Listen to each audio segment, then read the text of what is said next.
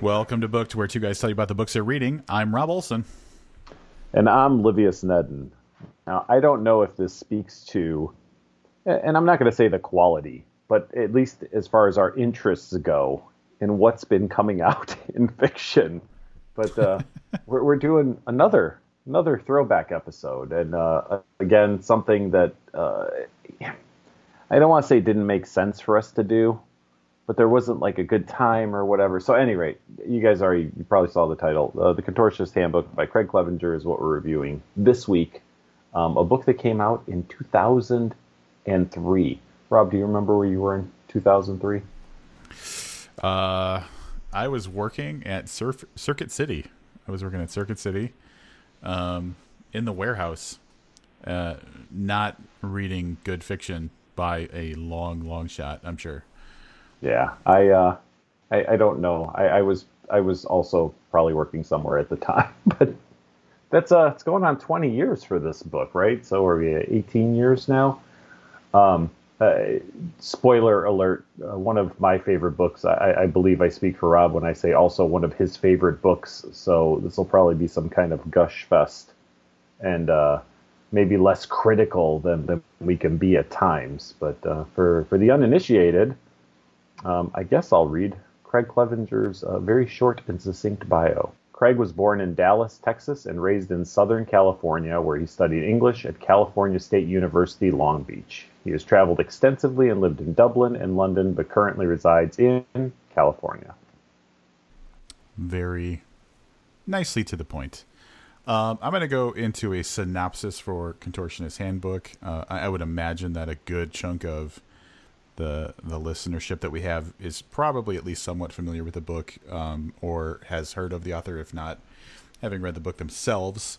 Um, it is a stunningly intense debut novel about a talented young forger who continually reinvents himself to escape the authorities. Following a near fatal overdose of painkillers, Daniel Fletcher is resuscitated in a Los Angeles emergency room and detained for psychiatric evaluation. Through a series of questions and tests, the psychiatrist must ascertain whether the patient intended to kill himself or whether he can walk free. What that psychiatrist doesn't know is that, quote, Daniel Fletcher, unquote, is actually John, Johnny, Dolan Vincent, a brilliant young forger who continually changes his identity to save himself from a lifetime of incarceration. Johnny has done such assessments before many, many times. As he creates an elaborate bluff for the evaluator, Johnny reveals the true story of his traumatic past a broken family, descent into the sinister world of forgers and criminals, and his one chance of salvation in the beautiful and elusive Molly. But time is running out. As his underworld clients lose patience and the psychiatrist's net closes around him, Johnny has to negotiate the escape act of his life. Evoking the boulevards and strip bars of 1980s LA with cinematic intensity, The Contortionist Handbook is a darkly hypnotic and stunningly original debut. I know at the time they wrote that synopsis, um, they didn't think to put the word underrated in there. Yeah. but this this book for me, it's constantly surprising how many people I talk to that are not familiar with um, with Craig's work, um, and and you know specifically is his debut novel, this one, and I don't. I don't know where to where to credit that, and I'm probably not going to spend too much more time thinking about it. But it's it's you know it's it's easy when you're talking to people who who read engaging fiction to talk about you know, uh, Danielewski, right? Danielewski. Let me pronounce the way the man pronounces his own name. Danielewski, right? Like House of Leaves is common knowledge, uh, you know, amongst people, and, and I feel like like the Contortionist Handbook should should be in there as well. And it, it's it's always disappointing um, when when it's brought up, and I'm the only one who knows what it is. Well, that's something that actually, so like the fan base that Craig has, which is, um, you know, in my experience at least, a very loyal and, and, enthusiastic fan base has been, you know, getting the the word out about that for a long time. And I was thinking about this because we haven't featured Craig much on the podcast, even though he is absolutely one of the most important authors, I think, to the to the both of us. Um, and it's just a matter of timeliness, like you said before. But like his books occupy what I would consider a prestige spot on my bookshelves. He is the very top left of the most visible book shelf, so he is the first author you see. Um, I, I, we both have a lot of love for him in general, and we're very enthusiastic about his books. But I will tell you, the people that I have turned on to uh, Contortionist Handbook and Dermaphoria um, have also become just as enthusiastic. So um, I think that right now we are like we are the the street team of the book more or less, and um, I, I people could probably predict right now our like our rating based on the enthusiasm we're throwing at the beginning of it. But um, yeah, it's just interesting that uh, so Craig is is he's an awesome dude, and he is one of the most intense and sophisticated like writers that I can think of. Like his books are just um practically flawless. Um so the fact that he hasn't featured too prominently in the podcast just comes down to timing and and the, and the kind of the format of the podcast. But um he did join us for a couple of reviews. He reviewed that William Gay book with us, mm-hmm. Little Sister Death, and um, Matt Bell's book, The Scrapper, right? Yep. Yeah. So if anybody wants to hear a little bit from him, uh, we have some some episodes and an interview episode very early on as well. That we do. Um, let's uh, let's go on talking about uh, the Contortionist Handbook. Um, it begins, uh, interestingly enough, with our protagonist recounting, uh, I believe it's six overdoses over the course of a couple of years. So I, we'll we'll refer, I think, to our protagonist as as Johnny probably throughout for ease of use, although he goes by several names uh, during the course of the book. But he is recounting um, his uh, the, the the many instances in, in which he, he may have taken too many drugs, and and he has a reason.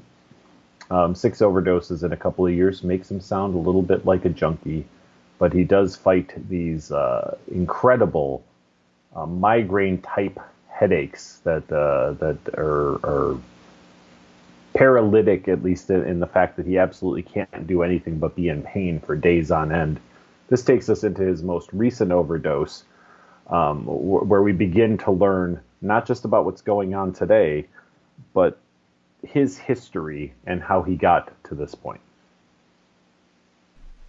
So I will just say really quickly, the format of this book is a it's it's in the first person, so it's as if John is telling us his own story.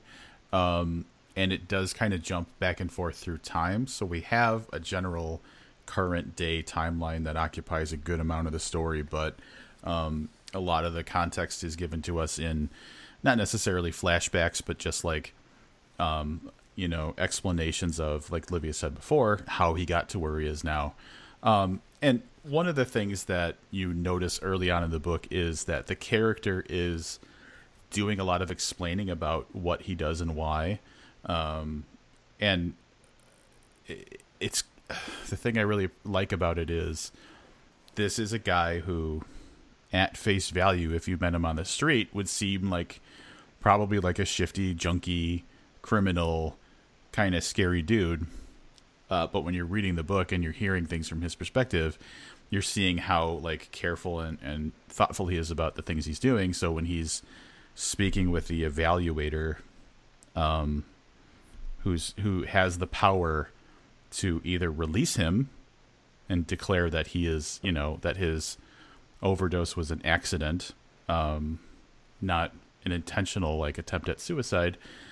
He because he's gone through this several times, you see him basically playing chess with the evaluator, even though they don't know that's what's going on. He's very carefully saying and doing specific things to get the response he wants from the evaluator. So it's early on. It's it's very obvious that he's a very smart person, um, but it's not just that he's like studied on the subject.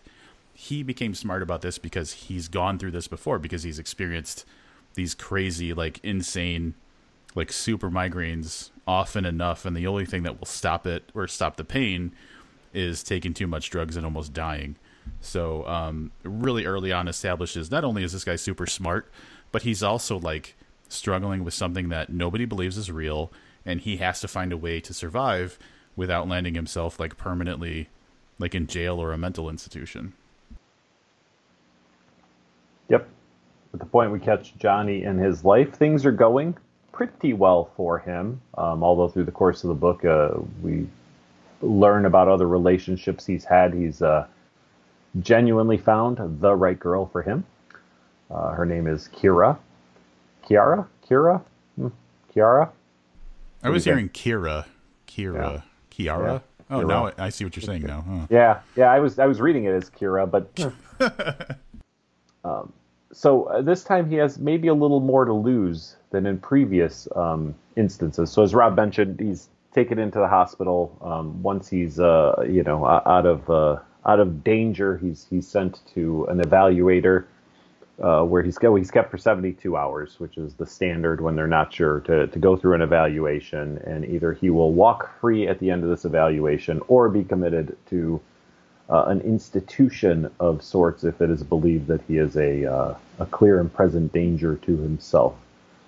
So, um, a couple of things. Rob mentioned that he's incredibly smart and is a really, he's become a student um, of people in general, and not just through the course of the evaluator, but in things we see before that he looks for people's man- mannerisms as a cue to, to what they're thinking or whatever. And not only is he smart in that way, he's also essentially a master forger, um, which is something that uh, developed in his youth his ability to mimic things he sees um, through drawing. And uh, that's how he's uh, able to switch identities as uh, as uh, as much as he needs to. Um, but also one of the sources that he makes money from, and it's mentioned in the in the uh, synopsis that he uh, at some point came across the radar of some criminal elements that also uh, provide some pressure to our protagonist um, through the course of the book and ultimately through what we see today. Yep.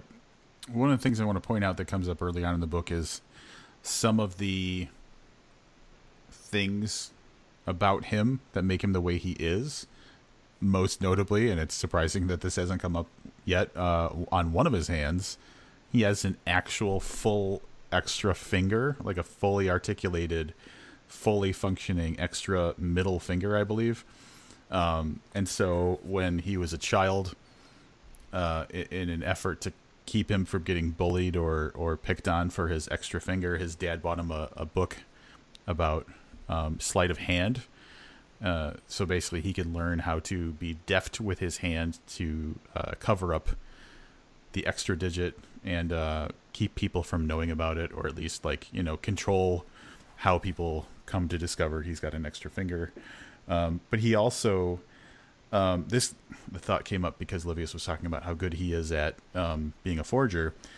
Uh, developed kind of slowly in the beginning like didn't talk until like a much later age than usual and and i believe walking as well so he developmentally was slow at the beginning but where you know where kids would be talking and playing with stuff he was basically able to at a very young age um, draw really well and would just draw shapes and patterns and stuff like that uh, way better than you would expect a child to and then that just kind of ended up continuing on so that that lays the the groundwork for the idea that he's an excellent forger is that his entire life he's basically just been really good at drawing things and recreating things to the point where he could like draw very convincing like currency and things like that. So uh, that was some of the formational stuff that got him to the point where um, in his teen years he was recreating things and then uh, I, I think one of his teen friends his name is Lewis kind of caught on to the fact that he was good at uh, copying things and got the idea that he could he could use him to to copy like a prescription that he had stolen from like a family member or something like that as a way to either get free drugs or or whatever. So that that skill that was kind of harmless as a kid led him down a path that could get him into trouble. So a couple of thoughts. Um, I guess one thought and then one observation. Uh, I wondered often through this book. This is probably my third or fourth time reading this book. This time it really occurred to me that had uh, had Johnny not suffered from these headaches, how much different his life could be that, than what it is. So in order for him to continue to switch identities, he kind of has to, you know, not get caught. He has to kind of stay under the radar. So he works, you know, courier jobs and, and stuff like that. It, it really occurred to me that somebody with his skill could have a very different lifestyle if it wasn't for this, uh, you know, basically handicap of these these uh, God splitter is how they're referred to by by the protagonist. These God splitter headaches. Um, the other one was that he was able to mimic things to an extraordinary degree, like in his own hand, but he was able to expand that. So that whatever skill set, wherever that comes from, um, extends for him into uh, like like knowing you know like learning how to age paper properly or keeping a, an old ass typewriter around you know with faded ribbon so that you know everything he does looks dated so it's not just that he can um, do these things and, and recreate them by his own hand, but like the the observational skills that come from that came into play in creating actual documents. You know, so so mimicking documents, um, which you know is a, is a, helpful skill to have, um, especially if you need to change your identity several times through the course of a book. Yep. Um, so story wise, we go back and forth between the present day and um, his past that got him to the point uh, that we're at now. And uh, plot wise, basically in the present day, um, we open when he has had one of these God splitter headaches and he's being evaluated and trying to get out. Um, and really, kind of the modern day pressure that's on him is he has done some work doing forgeries for like um, passports and other stuff for for kind of a shady element. There's a guy named Jimmy who's basically like a mob guy who um, he's done work for a little bit, but he's so good at it and his work has been so successful that it's like a once you start working for these people, you can't get out kind of thing. Um, and so he's just basically being pressured to keep doing work for these guys, or there's like a an implied not good outcome otherwise and so he has to basically either keep working for these people or try and find a way to get away from them. But the complication is he's having these headaches, which land him in observation for 72 hours. So, from a mob boss's point of view, it's like, hey, where were you for like three days? You totally dropped off the radar and we were trying to get a hold of you. So, that's kind of the modern, like the current day conflict that's happening is like he's trying to get out from under these mob people but he's also trying to stay out of um, like a psychiatric unit uh, for being like a suicide risk. And then in the past, we see um, selections from his early childhood through his teen years, and then you know mostly uh, as an adult um, instances around um, these these headaches that that occur, and that really makes up the the, the basis of, of the book. Um, you know, plot wise, I don't know that you know we want to talk a lot about it. So I mean, I'll kind of reframe it one more time.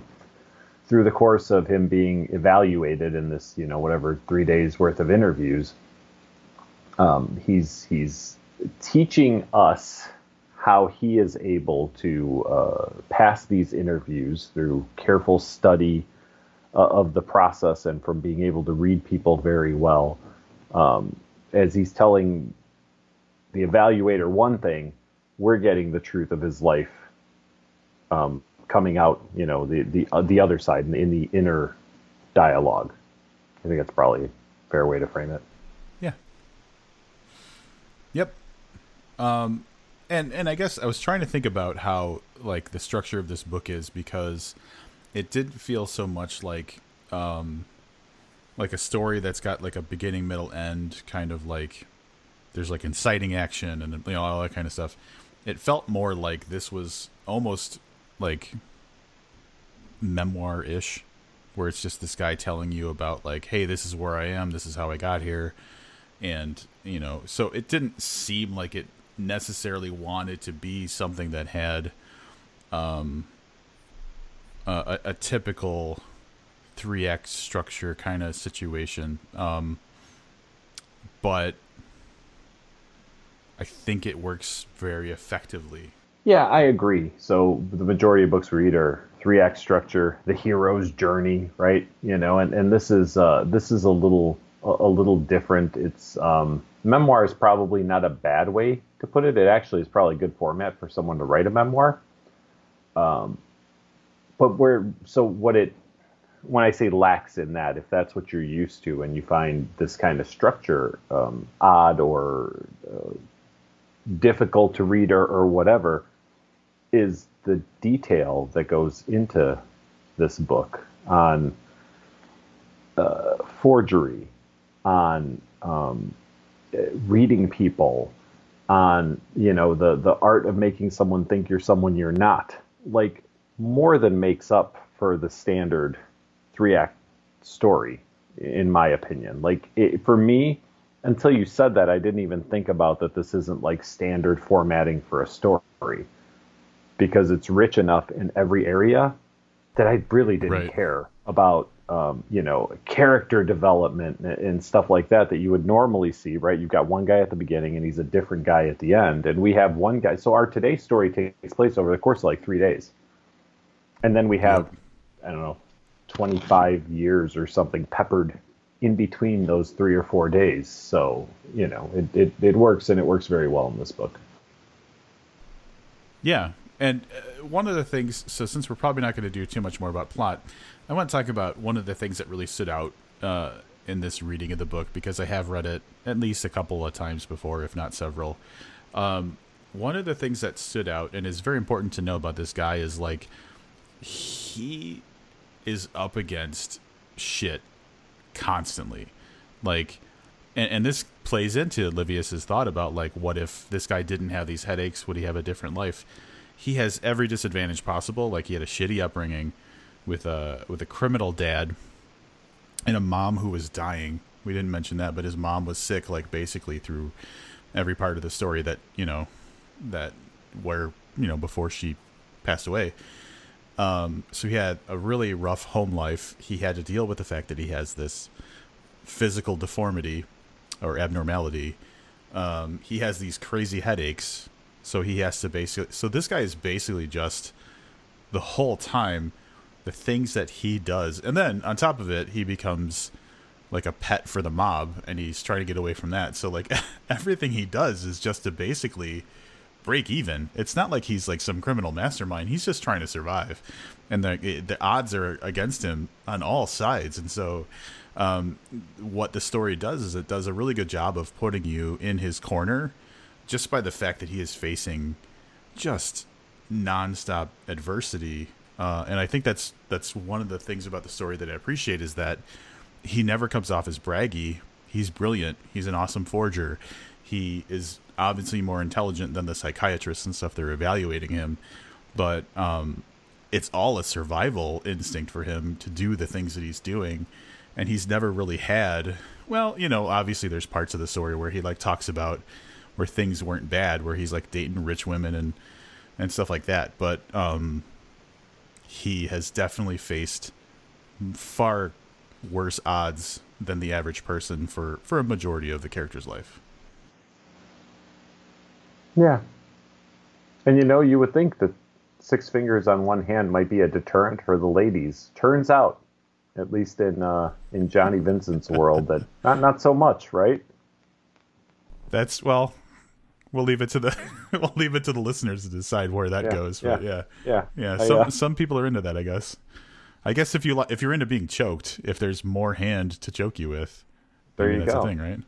I, I apparently. So, but um, no, it's tough because, like I said, I don't want to talk. I don't want to talk about the plot of this book. I think everybody should read this book, right? Like we've given you the broad strokes uh, uh, of what it's about and what you can expect. But I, have got to tell you that um, every time I read this, I'm I'm surprised each time at the amount of just detail that that goes into um, Clevenger's storytelling.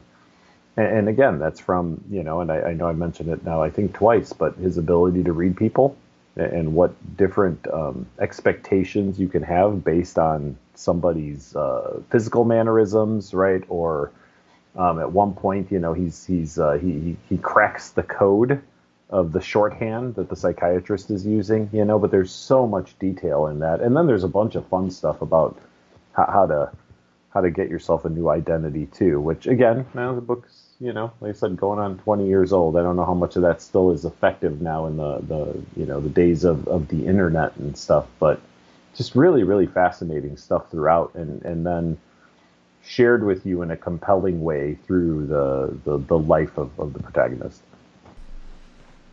Yep, and and so we got to the point where this is something that um, I've I've enjoyed that we've had the opportunity to do l- lately, and that is to revisit books that we read before the podcast.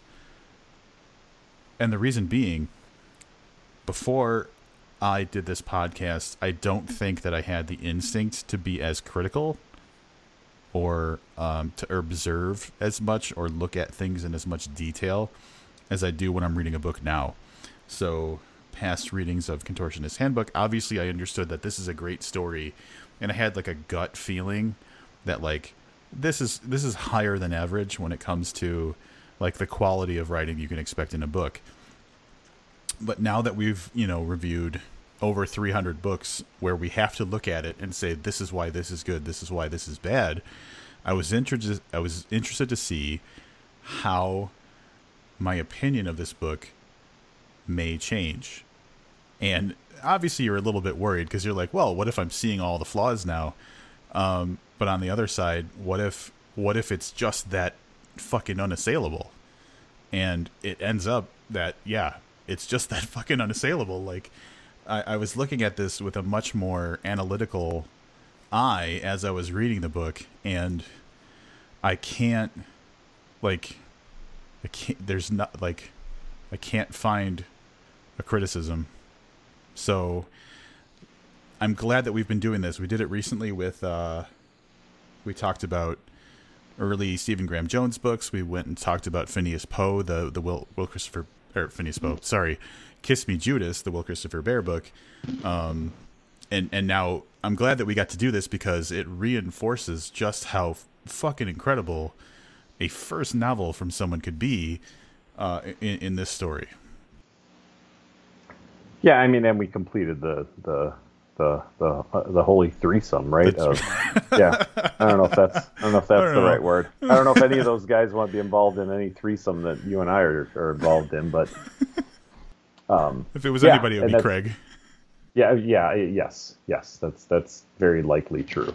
Um, but yeah, I mean, it's it's look if you haven't read it, get a copy. Uh, sadly, sadly, because of things and stupid things and things I believe we talked about in our interview with him, or at least uh, one of the times he was on review with us, like this is not in print currently. Um, it, it's pretty easy to get a copy on. Uh, there are some used copies on Amazon, some of them with pretty high price tags, but Abe Books has them as well.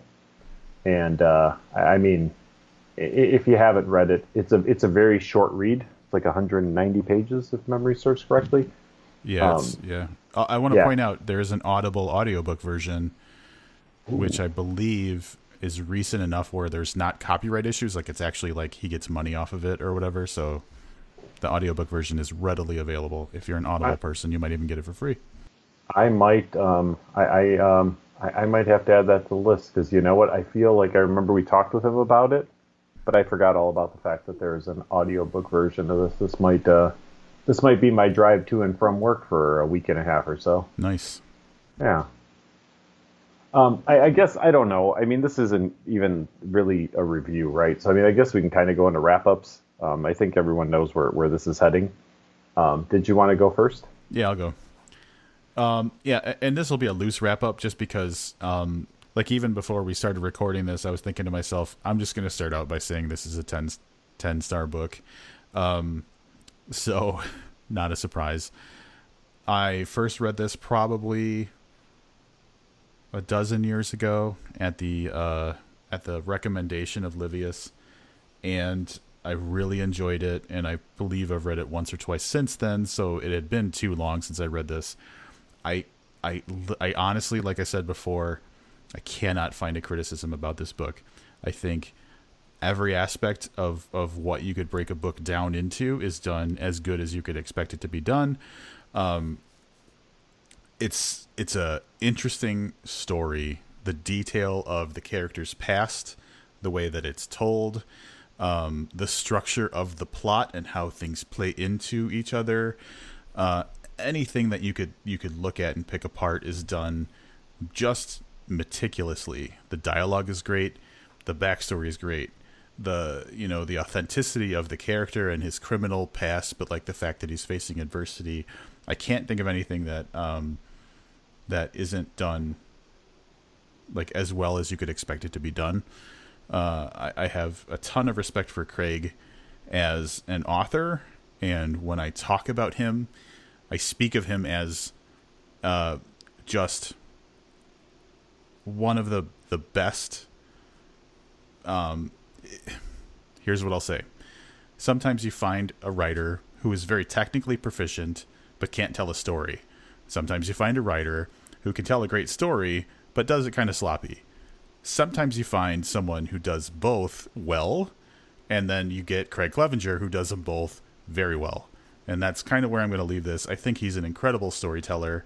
Um, I think that there is a lot of effort and thought that goes into the way that the book is written that is obvious by how well it was executed. And yeah, this is 10 out of 10.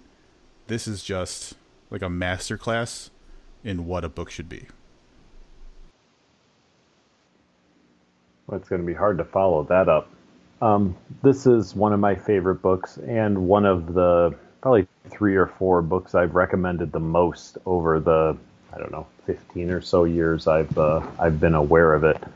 Um, it feels when reading this book, so it's 190-ish pages. Um, it feels bigger than that, and I think that's because there are no wasted words and there are no wasted storylines. And this is indicative of a writer who um, tells you exactly what you need to know to be invested in the story and doesn't try to fill it out for another 40 or 50 pages with with um, with stuff that isn't necessarily relevant um, to the story.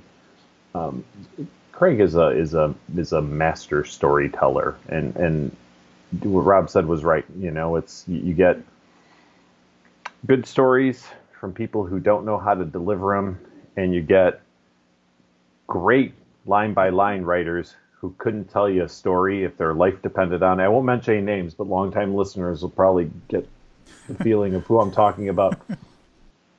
and and Craig just does them both in the same um, both in the same novel, both with this and, and with Dermaphoria, which was his follow up to the Contortionist Handbook. Um, I, I've loved those two books. I'll I'll say it here's our flex. I, I, love another book that, that he wrote that is not currently available for for uh, the vast majority of people to read. And um, I, I, will say that the shame of it is that we don't have ten Clevenger books um, that we could talk about on this podcast. Um, I also am giving this a, a, ten, but I was scrolling through reviews. Um, and I have I, I actually wondered how long it would be before I came across someone I know that uh, that wrote a review for this. And uh, I'm gonna I'm gonna quote uh, Brandon Tietz on this one in his review from 2010. I give it six out of five fingers. That is like the perfect Brandon Tietz quote too. Like you uh-huh. couldn't. That so sums him up. yeah, I scrolled down like six reviews and I was like, oh, I know that guy. so. Oh, that's hilarious. Yeah. Um, yeah, I uh, I hope I hope the world gets another Craig Clevenger book sooner rather than later. Yeah, totally agree. Um, Craig Craig is one of those stories where so if we want to go a little bit, let's do a little bit of time traveling. We started this podcast in April of 2011. Um, already being fans of Craig and uh, Stephen Graham Jones and Will Christopher Baer and aware of the whole like Velvet website, which was the fan site for the three of those authors. So we started out the podcast being fans of these authors. Um, never in our lives, I think, like maybe we had hopes that we would one day talk to them, but never like imagining that that we would build to that point. Um, and I think Livius would agree with me on that. And that that Warmed and Bound anthology that we reviewed really brought a lot of people into our crosshairs, including Stephen Graham Jones and Craig Clevenger, and that was that afforded us our first discussion with him. Um, I re I re-listened to our conversation with him earlier today in preparation for this discussion, and I will say that I sounded real nervous, but like real prepared, and I think Livius probably sounded about the same. Although you really can't tell with Livius; he just sounds kind of like the same all the time. But I could hear like the anxiety in my voice as we were talking to the dude. Um, like I, I love this book. I got to talk to the author, and now I'm at a point where like we text each other. So uh, it's just it's great. It's one of my happiest moments of the podcast. Is like the idea that we got to take these people that we admired, who had a gift and a talent, and turn them into people who were part of our lives. And so, on a personal level, aside from the fact that like I admired this book and talked and raved about it far before I knew the author. Now, um, now he he is a friend. So um, that I'm saying that as like because you know sometimes people will be like, "This is my disclaimer. We know the author. They give us the book mm-hmm. or whatever." My disclaimer is, I fucking love this book before I fucking love the man, but now he gets to be a friend of mine, and I think that's great. I uh, I remember um, so that whole warmed and bound debacle, I won't go into the whole thing, but we had expected to do a handful of interviews, and Pay who was uh, kind of helping us out with that, sent out an invitation to every author that was in the book. Um, so, so you know, we say, hey, here's what we want to do, and then a couple days later, like we get an email, like, yeah, hey, I'd love, I'd love to be on your podcast, and we get another one, and we get another one, right? So all of a sudden, over the course of like a couple of hours, we've gotten like ten responses, and we don't know when this is going to stop. And I got to tell you, when it stopped for me, when Craig Clevenger responded, I was like, I don't care what we have to do. Like we need we need to do this. So yep. um, absolutely a, uh, a, a, for sure a highlight um, for me in this podcast, a highlight for me personally, um, and yeah, just a just a genuinely cool dude and someone I'm also proud to to be able to say is my friend. So there you go. So I guess what we're saying is if you if you uh, buy this book and read it or listen to it, you too could be best friends with Craig Clevenger. So just follow, go and follow your dreams, kids. Follow your follow dreams. your dreams. so, oh man, there you go. A rave well, review. I, yeah, and and I'm glad that we we got to do this because um, even I'm sure you and I talked about this book 15 ish years ago, um, yep. But yeah, probably at different times. Like I had read it maybe who knows a year before. You know what I mean? So it's nice to to be able to you know to revisit it and to revisit it together is uh, is really cool. So um, yeah. on that note, can I tell you that oddly enough, so I, I actually I, I, really milked this book. I was reading like 25 pages a day. Um, so I finished it today, but last night I was watching a new show on Netflix called Behind Her Eyes. And you know what shows up in that movie? A dude who very briefly has six fingers on one hand. what are the odds? That's weird. Yeah. And and it's not it's not a, you know, whatever, a plagiaristic kind of. It's um uh, the the guy is trying to do uh, lucid dreaming. And one of the things he does is he counts his fingers on his hands like once an hour, and then he's in a dream and he counts his fingers on his hand, and then the one shot, the one hand has six fingers, and that's how he realizes he's dreaming. But yeah, I mean, talk about getting two six finger, um, you know, references thrown at you in the same week. That doesn't happen terribly often. Yeah, that's crazy. The only other, the only other like pop culture reference I can think of where that's um, even something that you would see is the TV show Fringe, that like sci-fi X Files mm-hmm. style thing. Yep like there's symbols that they throw up at the commercial breaks, and one of them is a hand with six fingers on it. Yeah. Yeah. So, good, good stuff. Um, speaking of things that I watched, I'm surprised. So I don't even know if you know this is a thing. I stumbled across this last night um, and watched the first two episodes, which are uh, what's available currently. Um, have you heard of a TV show called Clarice? I have known about Clarice for quite a while. Okay. Um, have you have you had a chance to to dip your toes into it? I have not. I, th- I believe it's a CBS show, right? Yeah, it's and CBS tr- all, access. Yeah. yeah. so I'm trying to find. I, I'm trying to find a way, and maybe depending on your reaction, I might just bite the bullet and subscribe for the duration of the show. But um, yeah, I haven't watched it yet for that reason. Um, here's what I will say: not quite as big a letdown as the Twilight Zone. Oh, but but um, yeah, uh, I, it, it's it's it's it looks like it's going to be a somewhat disappointing episodic, um, you know, uh, get the bad guy thing, and this just based on the two episodes that currently exist. Um, I, I really thought, I really thought, and I, I know I kind of shit talk Hannibal a little bit, mostly just to get under Rob's skin, but they had the blueprint for how to do a great Silence of the Lambs type um, TV show, and, and I feel like like eventually it's going to be like a buddy cop drama. So um, you know, mm. I, will I watch another episode? Sure, but I think that's all I'm giving it. If I'm not blown away by the next one, um, I'm gonna I'm probably gonna put it down. For anybody who's not aware, um, I'll give you my my own personal synopsis. It's a it's a year after the events in Silence of the Lambs, where Clarice uh, Starling um, captures uh, Buffalo Bill um, as she's just out of as she's just out of like the FBI academy, and she has kind of taken a, a, little bit of a step back from the highlight, and she's just kind of working in behavioral sciences. The girl who she rescues at the end of Silence of the Lambs, that girl's mother becomes the attorney general or something, some high-ranking position, and pulls Clarice um, to a special team that's assigned to to hunt down serial killers. So that's the uh, the, the premise of the show.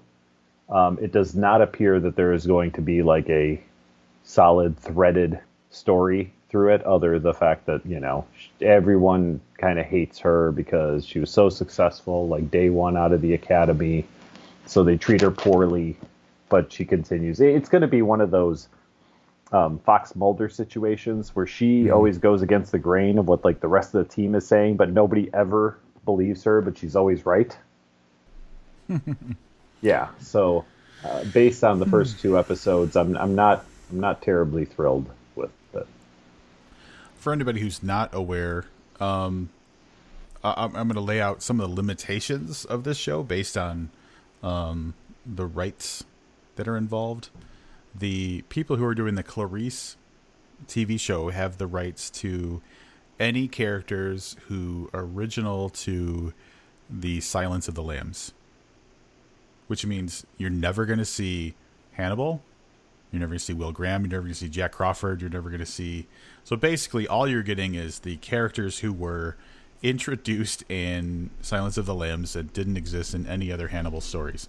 So you got Clarice, you got Buffalo Bill, and you got that fucking dog, and obviously the bomb and the and the and the person who got saved. But like, um, that that that removes the opportunity to use any of the most like iconic characters in the uh, in, in Tom Harris's whole uh, Hannibal series. Yeah, which, like I said, could still be okay because somebody wrote them a blueprint of how to do an interesting show. I mean, right, yes, right. it was on NBC, but yeah, I, I mean, I don't think since the first season of Sherlock did I find anything engaging that was a CBS product. So I mean, we're talking six, seven years now. Um, and even Sherlock got crappy after maybe season two. Wait, do you mean Sherlock or that elementary thing? Oh, I'm sorry. That yes, elementary is what I meant. Yep, yeah. Which, like I said, I thought season one was good, season two was okay, and then it just became, you know, it, it just became yeah. every other buddy cop drama. So, yep. You know, so CBS is not. Uh, it, it's probably going to take a lot for me to watch another CBS show because it's just been constant disappointments for me for years now. That's the that's the that's the weird thing about CBS because like they f- like the way they approach creating and distributing content is like with a cockiness that would would imply that they have like the best shows and they never have like I, I mean they have shows that capture like some people's attention i think they had criminal minds if i'm if i'm not mistaken which was that like um that show where it was the behavioral unit of the FBI and it was all like the crazy killers and stuff like that. Um, they've had shows that like seemed great but ended up being pretty kind of middling. So I don't know where CBS gets off, like talking the talk that it does because it doesn't walk the walk. I, have I've never understood CBS. Yeah, I know a lot of people are a big fan of like the Star Trek stuff they're doing, but like I watched Star Trek as a kid because as a kid pre-cable, like you just watch like the least adult thing you could find on, and sometimes that right, was Star right. Trek. So I mean, I, I, liked it as a kid. I was never a big fan. People rave about their Star Trek stuff though, from what I see online. Um, but yeah, I yeah. So yeah, I was surprised because I, I hadn't heard you mention it. I was like, "There's no way this this like slipped past him." Um, but yeah, I, I yeah, I've been acutely aware. I've just been like real hesitant, and mm-hmm. um, the CBS obstacle was was what made it. So I haven't seen it yet. Yeah. Um, so yeah, that's uh, that's that. Yeah, I watched that uh, Behind Her Eyes, which was was really weird. I didn't like read a synopsis for it, and I still haven't. So it, it starts out as as a very um, it's based on a book um, that seems very much in the vein of like Gone Girl and The Girl on the Train, like those types of books. But then it has a really weird twist to it um, which was kind of interesting. So it, it, wasn't bad. It wasn't bad. It's a six-part series, I believe, on Netflix. Um, we watched the whole thing yesterday, so um, yeah, it was it was uh, it was okay. But yeah, it was it was weird to take that kind of modern relationship thriller and throw in a very very strange twist. Hmm. So that's, that's that's all I'll say about that. then I do want to plug one more thing. All right, for anybody who's got Amazon Prime, um, there is an adorable Groundhog Day style movie um, that I dropped sometime in the last couple of weeks called uh, The Map of Tiny Perfect Things, uh, which is a really cute story about a kid who's reliving the same day over and over again. Um, but then, after some time, discovers that there is a girl roughly his age who is also reliving the same day over and over and over again. So I found a cute um, touching, you know, kind of heartfelt, feel good um, kind of movie. So uh, it's my recommendation if you want something better than Clarice, watch the map of tiny, or I'm sorry, the map of perfect little things. Oh, I hadn't even heard of that. Mm-hmm. Amazon Prime is one of those things where like I don't get there very often either. Mm-hmm. So like if it's on Amazon, I'm more likely to have not seen it. Um, even though I think I have access through a weird connection with Livius's Amazon account that we have for sharing like uh, Kindle books with each other. Yep. but um, um yeah, I, I, caught a weird trade, just you know, one of those like best new trailers or whatever on YouTube, and uh, I saw it and I was like, oh god damn it, did they make another like Groundhog Day style movie? And then they acknowledge that Groundhog Day is a movie in the trailer, and then I, you know I paid a little more attention. I was like, oh, all right, so they're both doing this thing. This is kind of interesting. But yeah, it's a cutesy little movie. I, I, I enjoyed it. Right, I guess I have to talk about what I've been watching, huh? Do tell. So is it was it a Hannibal week or was it a Justified week? I haven't watched Justified or Hannibal in quite a while. I will tell you. I've been. Is, um, is everything okay? Yeah, I've been going through this thing. So I've been going through this thing where I'm trying to. I've I've been watching. Um, like documentaries a lot about like killers. So I finally watched The Jinx, which is that HBO thing, the multi-part thing about um uh Durst, Robert Durst, the guy who like you were saying about Fred Fred Durst. Not Red not Fred Durst. uh the guy who was like a real estate guy in New York and like his wife disappeared and then someone else got killed suspiciously around him you know what I'm talking about? This this does not ring a bell. This is like from 2016. I'm really late on this one, so I'm not going to be the guy who's like, "Guess what I discovered? This fucking great thing that you all watched a decade ago." I'm not going to be that dumbass. But I did finally watch it, and I will say that it was interesting. But I've been kind of in this kick lately of of watching the documentaries about the weird shit. Like uh, I watched a bunch of cult ones. So I watched the um, the one on HBO about HBO about NXIVM the sex um, mm-hmm. sex slavery cult or whatever. I watched a bunch of cult ones. I watched the Waco um, series on Netflix. Um, today I watched a documentary movie called Team Foxcatcher. Have you heard of that? I have not. So, um, I think the dude's name was John DuPont. He was like the of the DuPont family, so obviously mm-hmm. like Im- in, immensely rich. He's just kind of like eccentric eccentric dude who got really focused on wanting to help um, fund Olympic athletes, like triathletes and stuff like that. But then he got really super into Olympic wrestling, and he built this crazy huge complex on his um, estate in Pennsylvania, and had all these like wrestlers, like the USA wrestling team, basically for the Olympics, train and stuff, and live on his complex. But he kind of went crazier and crazier, and eventually shot and killed someone. mm. So I watched that one today. That was pretty interesting. I can't believe I didn't bring this up, especially here of all places, and you didn't mention it. Um, the disappearance at the Cecil Hotel. Oh, I watched that. I did. Yeah, I, I did too, and I, I like. I, I, thought the first, it's four parts. I think does that sound right? Four parts. Like the first three were okay, but then I don't know. That last part just kind of, I don't know, took all the fun out of it. I guess. It well, yeah, they did a specific thing, and I don't know whether it's good or bad. Like when you read people, uh, I read a lot of people commenting about it on social media. Um, I thought it was interesting because it built up and like because we've talked about this in yep. in our Halloween episodes, and we talked about how weird the video is, and like all of the crazy speculation about like why she was doing the things she was doing, and we really hyped up the psychotic fucking like extreme thoughts of why this this girl did what she did. But the thing that I thought was great, and this kind of is a spoiler, but it's a documentary, so who fucking cares? In the fourth episode, they're like, "Yeah, she was just mentally ill."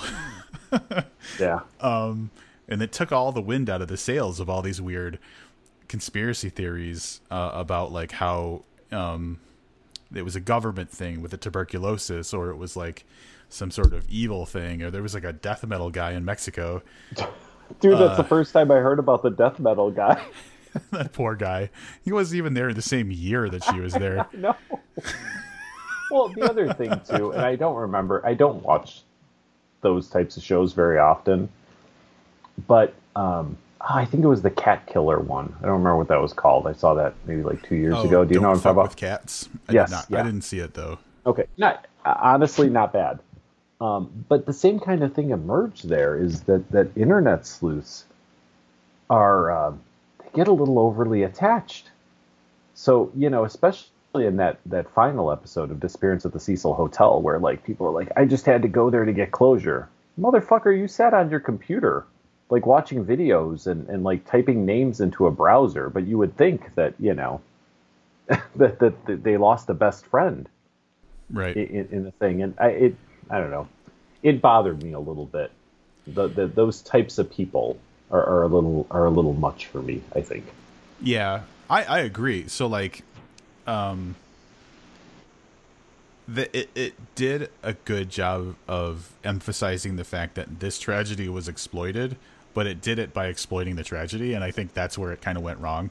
Like it wasn't this um like the way they built it up. They wrote the story. They wrote a story to to like rope you into thinking the way that those internet sleuths did instead of just telling a straight story about how like hey this is actually like i don't know like they made it to tmz for me almost. Yeah. Yeah. Um they could have just because the cops looked like clowns until the final episode where it's like oh the cops were doing cop things. Like yeah. Yeah.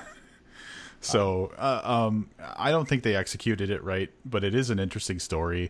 And I will say that I think the benefit of this four part series is that um, until this series, everybody just talked about the weird, sensational shit. No one really ever, that I had heard of, talked about the real story of like this was a person with a severe bipolar disorder who, you know, suffered a tragedy. Yeah. Yeah. And that's what internet sensational, sensationalism does, right? Yeah. Like you only hear about the weird, the weird stuff, and you know. Hey, on the NXIVM one, um, how long is that series? Because I actually saw there's a show on cults. Fuck, I don't know, maybe on Netflix, and I watched a couple episodes, but they're like 45 minutes each. And one of them was on the NXIVM cult, and it was pretty interesting. I may have to give that another. I may have to give a longer um, look at that. If there's a, if you're saying that documentary is pretty good. That's actually a good question. So I I enjoyed the HBO one. I think it's six hour long episodes. Oh, okay. So they go really um, deep. I mean, I got the condensed version, like I said, in a 45 or 50 minute. You know, it was like mostly led by a, a woman who was in the NXIVM cult, who was like a recruiter for them. Right. You know, and then a series of like interviews with other people and a, and like a psychiatrist they have on every episode to talk about like cult mentality. But I thought that was one of the more interesting ones. I watched two or three, and that's the only one that really got my uh, you know my interest piqued in in knowing more. Oh shit, I'm wrong. Um, so the first season of this of this series Jesus um is 9 episodes that are an hour long. Holy crap. Okay, so it's, a, it's the first season. and there's a second season coming up this year that's 7 more episodes, but there's another series called Seduced which is 4 hour long episodes. Um I think it's on Amazon that that might be a little more my speed. I don't know if I want to devote like 20 hours to the to the cult. Yeah. Four hours, like uh, I could probably do that. so. It's real. Like of the cult shit I've watched recently, this one is one of the more interesting. But it's I, I think part of it is because like it's it's almost like in like modern like today. Like this shit all happened recently. Like well, yeah, one of the it, stars from uh, Supernatural or whatever was one of the like real evil people in it. Yeah, and um, it's interesting because I'm not debating that it's not a cult, but it's definitely different than what I pictured. You know, from other cult things that I'm I'm aware of. Yeah. You know what I mean? It, well, it's a little bit more of like a like a big modern scam than what I think of traditionally as a cult. Get it when you watch the when you watch the HBO series, you get why it's a cult, but like it takes a while um, to yeah. get there. But it has all of the trappings ever like to the to the to the one of of a, of a cult. So it's there. Um, I, I do want to watch Seduced, but um, the vow really gets into it. well, there you go. Thanks for tuning in to Watched. Yeah, watched. Yeah, we didn't even mention Thirty Coins, which ended. Um, yeah, I, uh, I uh, uh, for the listeners, I'll say I watched the first two episodes. I plan on getting back into it. I just got sidetracked with uh, with other stuff but uh, I am probably going to. It's probably next on my list of things to watch if I don't continue to get sucked down the rabbit hole of um, uh, wrestling from the 1980s. Oh god!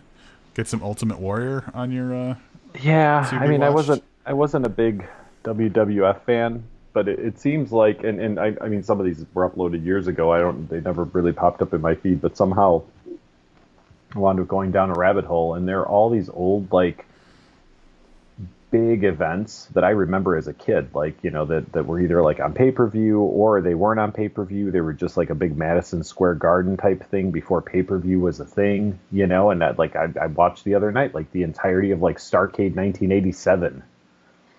Um, and uh, it was it was it was a nice it was a nice journey back to uh, to my youth but then you know the stuff that's getting recommended to me is like interviews with wrestlers from like recent years like looking back at their careers and stuff. So i've been spending a little bit of time with uh, with 1980s pro wrestling of all things and, uh, and and and really enjoying it.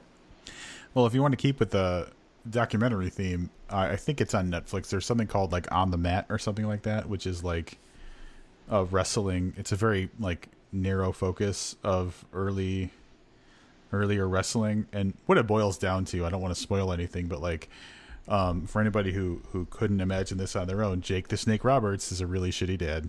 Yeah i um i saw that. That's older. Like that's that's been yeah. out for a while right? Yeah i yeah. saw that when it came out maybe seven eight years ago. Yeah it, i believe it's like it follows like three wrestlers if memory right. serves correct. But yeah jake the snake when you said that i was like oh i, I know i know what you're talking about.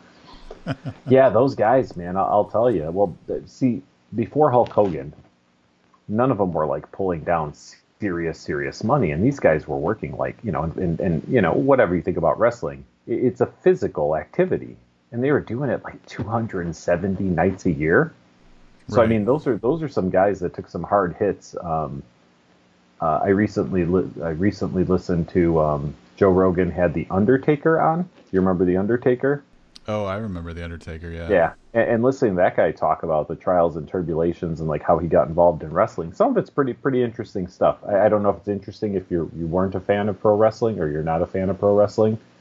I mean, I haven't watched you know a current wrestling match probably in 15, 20 years, but it, it is it is nice to to now. Um, you know, when I was a kid, they wrestling was still real, air quotes around real, right? But now hearing them talk about it openly is a is a pretty interesting thing. So yeah, you can catch a bunch of that shit on YouTube. Just type in like NWA 1988, and you'll you'll find a, a ton of stuff to watch if that's your thing. It's definitely not my thing. I mean, I might have to re- rewatch some some Justified. Yeah. well, but I'm telling you, it's funny because I'm watching something that happened fucking like 35 years ago, and I'm like excited to see what the outcome is. You know, like oh, Who's I wonder. Gonna get pinned? Yeah, is is Ric Flair going to retain the belt in this one? You know, so you know what? Before before we, I, I feel like we're probably winding up this episode, but now that we're talking about what we've been watching, um, often I will uh, have something playing because I work from home. I'll have something playing while I'm working just to kind of like occupy that other side of my brain or whatever you want to call it. Um, and lately, what it's been is I found this. Uh, oh man, I wish I could think of the name of the the YouTube channel, but there's a YouTube channel that talks about they have a series on abandoned places and then there's a series on companies that have gone bankrupt. And um it's just fascinating because like this dude will do like really well scripted 20 to 30 minute episodes about like uh an iconic place that became abandoned like uh for anything from malls to um like a casino, like any project that kind of just failed, like a casino, uh, resorts, stuff like that, cruise ships. So um, that has just been endlessly entertaining for me. But also like bankruptcies, so like big companies, and he'll tell the history of the company, like Sears and um, like Toys R Us and stuff. And he did one on Circuit City, which I thought was great because like I worked at Circuit City and I hated it. And like the downfall of the company was basically everything I hated about the company. So that was like a personal one for me. But man, I just can't get enough of this fucking YouTube channel about abandoned. I'm going to go with uh, Bright Sun Films. It is Does Bright Sun right? Films. It is. Thank you. I did a little bit of YouTube searching while you were talking, and uh, Sears is what got it for me. Abandoned season one, episode fifty is Abandoned Sears. It's real interesting. They do Kmart. They do um, and and the cool thing about it is like you get like uh, the bankruptcy ones, like Kodak was one of them.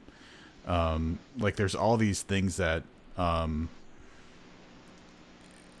either revolutionized the way that something was done and then failed, or um, were like the titan of its day and then failed. And it's interesting that most of the stores that uh, eventually go bankrupt are because of Walmart. Well, yeah. I mean, yeah. So, I don't have to watch a documentary to tell you that, right. but it's funny because I, I, clicked on uh, on Bright Sun Films channel, and then and there's a second channel for Jake Williams, who I'm guessing is the um, you know, yeah, the, the main dude. The, yeah, he looks like he's probably 23.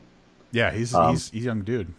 But he's, I mean, I can only imagine what he's pulling in. Every video on here uh, well, I, I, shouldn't say that. The popular uploads 14 million views, 6 million views, 5 million views, 3.7 million views. Um, he's got a video that just went up two days ago uh, uh, with uh, 79,000 views. So you know this kid's rolling in the money, just telling us stories of sunk ships and sunk businesses. like the thing I will say though is like, um, it, it is obviously well researched and well scripted. Like he tells a great story from and like it reveals information you never knew. Like uh you know if a company was like you know before this company stores never did this type of thing. So it's it's super fascinating um and pretty educational. And I, I feel like i've been into those types of uh youtube channels. Like that's like really what i watch. Like there's another channel called answers with joe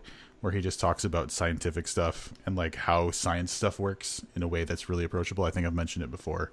So this is my latest kind of educational um, YouTube channel I've been into. Well, very nice. Um, let's. Uh, we should probably tell people what's coming up next.